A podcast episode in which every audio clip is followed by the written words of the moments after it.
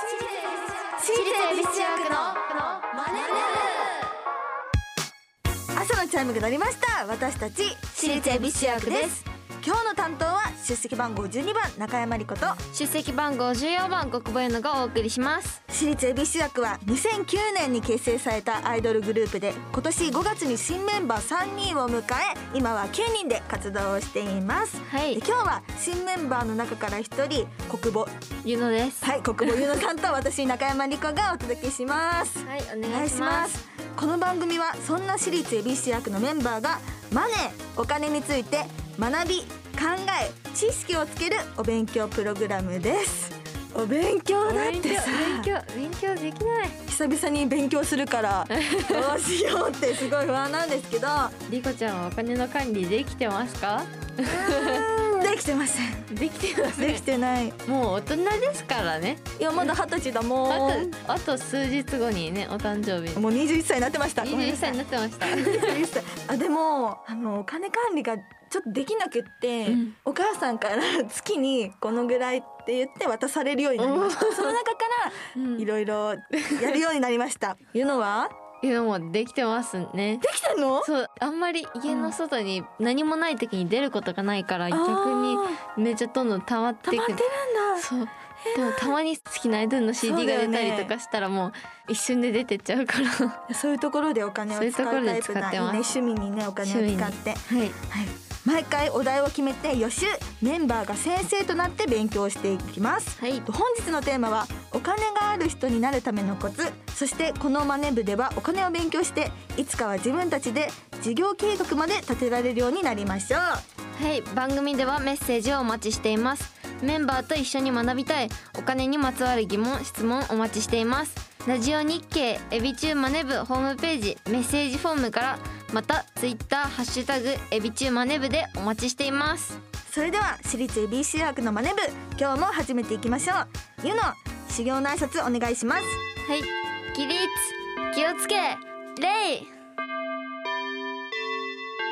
私立 ABC 学のマネ部この番組は東京証券取引所の協力でお送りします。アリとキリギリスお先に失礼します。アリ課長今日も残業ですか？大変っすね。キリギリス君お気楽な君とは違うんです。私は会社のために身を粉にして働いてるんです。それが私の将来のためでもあるんです。僕だって将来に備えていますよ。君が？何を？長期投資の資産形成をしています。資産形成って簡単に言うけどね誰だってできるもんじゃないだろうよ。つまりはコツコツ働くしかないんです。いえ僕らだけじゃなく自分のお金にもコツコツ働いてもらうんですよ。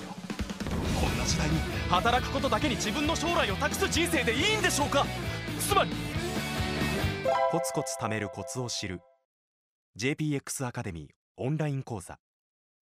投資に関する最終決定はご自身の判断でなさいますようお願いいたします東京証券取引所。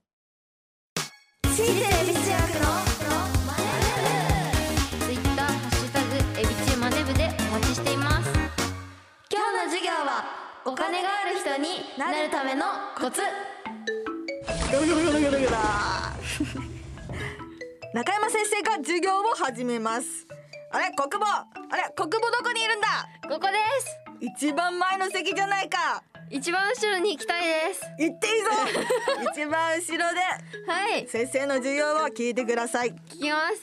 先生なんだか緊張してませんか？中山先生赴任したばかりだからちょっと緊張緊緊張。緊張している。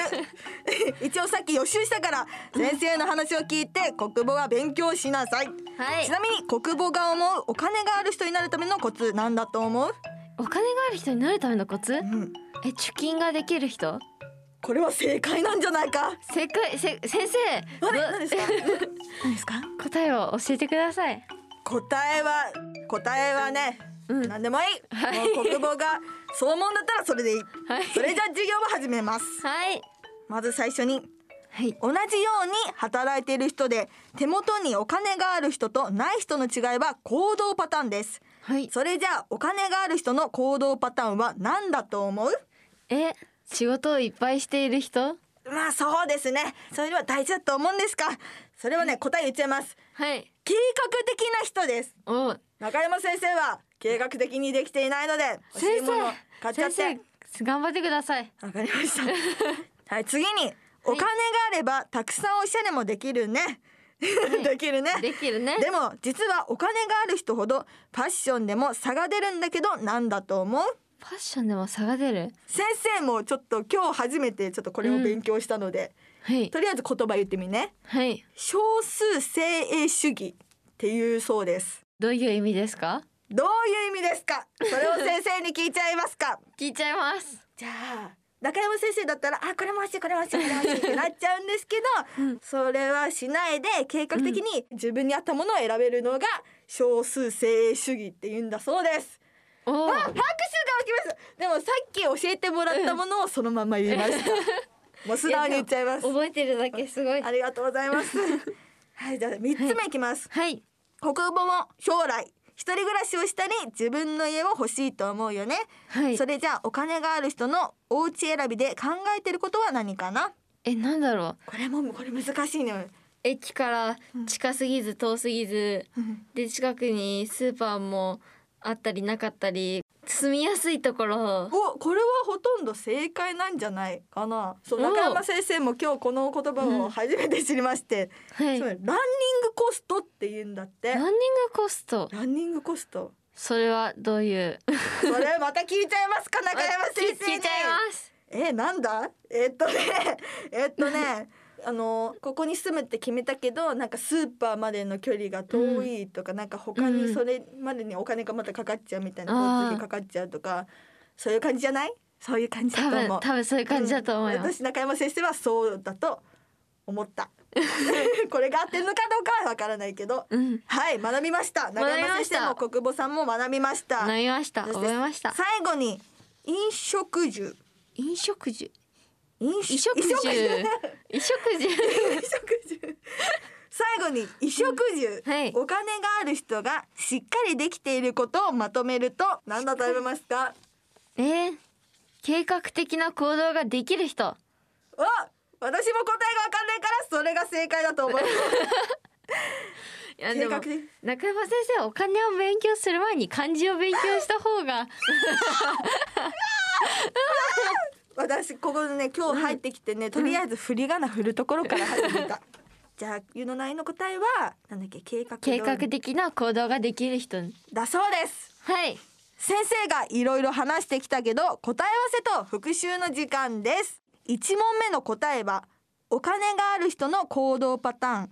それは計画的ですお合ってた。合ってたね。合ってた。いつ何をするかしっかり計画ができてその時お金がどれくらいかかるのか支出まで予想を立てます、はい。食費や日用品も月にどれだけ必要か計画できれば前もって安い時に買って節約できますよね、意図せずないものに気づいて慌ててコンビニに買いに行くと割高になります。はい、ではい。2問目はファッションでの差は自分に似合うものを知っているです。お金がある人は自分に似合うものを厳選して必要なものだけを買う。無駄な出費はしません。はい。セールで安いから買うのではなく必要だから似合うからで選ぶのが理想です。ゆのも服好き、服好きですね。やっぱいろんなものを買っちゃわない？いやあの服とか全部お母さん管理だからしっかりしてますよもう。はい。3問目。お金がある人のお家選びで考えることはランニングコストです。はい。移住費は。住居費。住居費は家計に占める割合の大きい支出です、はいマンションの最上階で角部屋は景色がいいかもしれませんがエアコンが効きにくいかもしれないベランダが外から丸見えだと洗濯物が干せず乾燥機を買わなければいけないかもしれない、お家選び一つで毎月かかるコストが大きく変わるのであらゆる角度から検討します。ってことはさっきのあのスーパーに行くお金だったりとか交通費だあったりそう、とかね。合ってたそう合っですてた。やっぱ勉強しましたから。しましたから。最初に。勉強しましたから。はい。最後にお金がある人が衣食住しっかりできているのが家計管理です。もう今日覚えたい言葉がこの家計管理。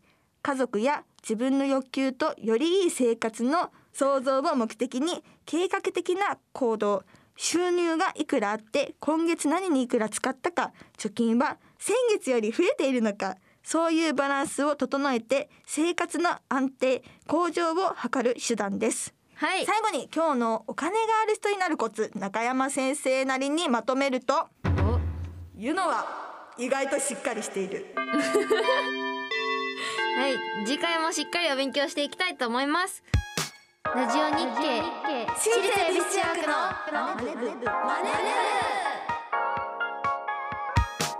私立恵比寿中学のマネ部エンディングですはいどうでしたか、難しかった。難しかった。難しかっだけどやっぱり初回だからまだ簡単な方ならしいですよ。たでも難しくなることに賢くなっていくから多分簡単になっていくんじゃないでしょうか。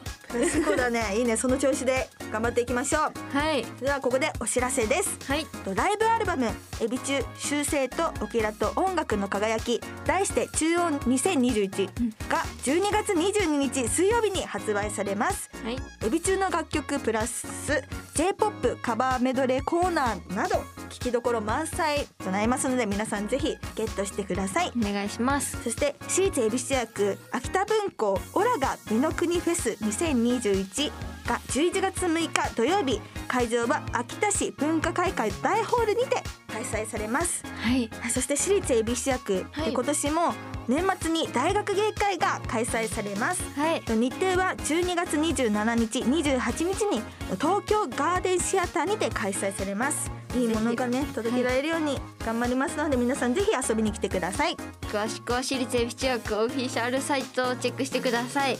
ここで次回の宿題を発表します。宿題はお小遣いアップの交渉術です。今日の教科書東証マネ部のサイトお金がある人とお金がない人の境界線はここという記事で復習できます、はい。番組ではメッセージをお待ちしています。今日の授業の感想次回の宿題についてメンバーへのメッセージ。宛先はラジオ日経エビチューマネ部ホームページメッセージフォームからまたツイッターハッシュタグエビチューマネ部でお待ちしていますそれではまた来週私立恵比寿役のマネ部ここまでのお相手は出席番号12番中山理子と。出席番号14番国母ゆのでしたお疲れ様でした。私立恵比寿役のマネ部この番組は東京証券取引所の協力でお送りしました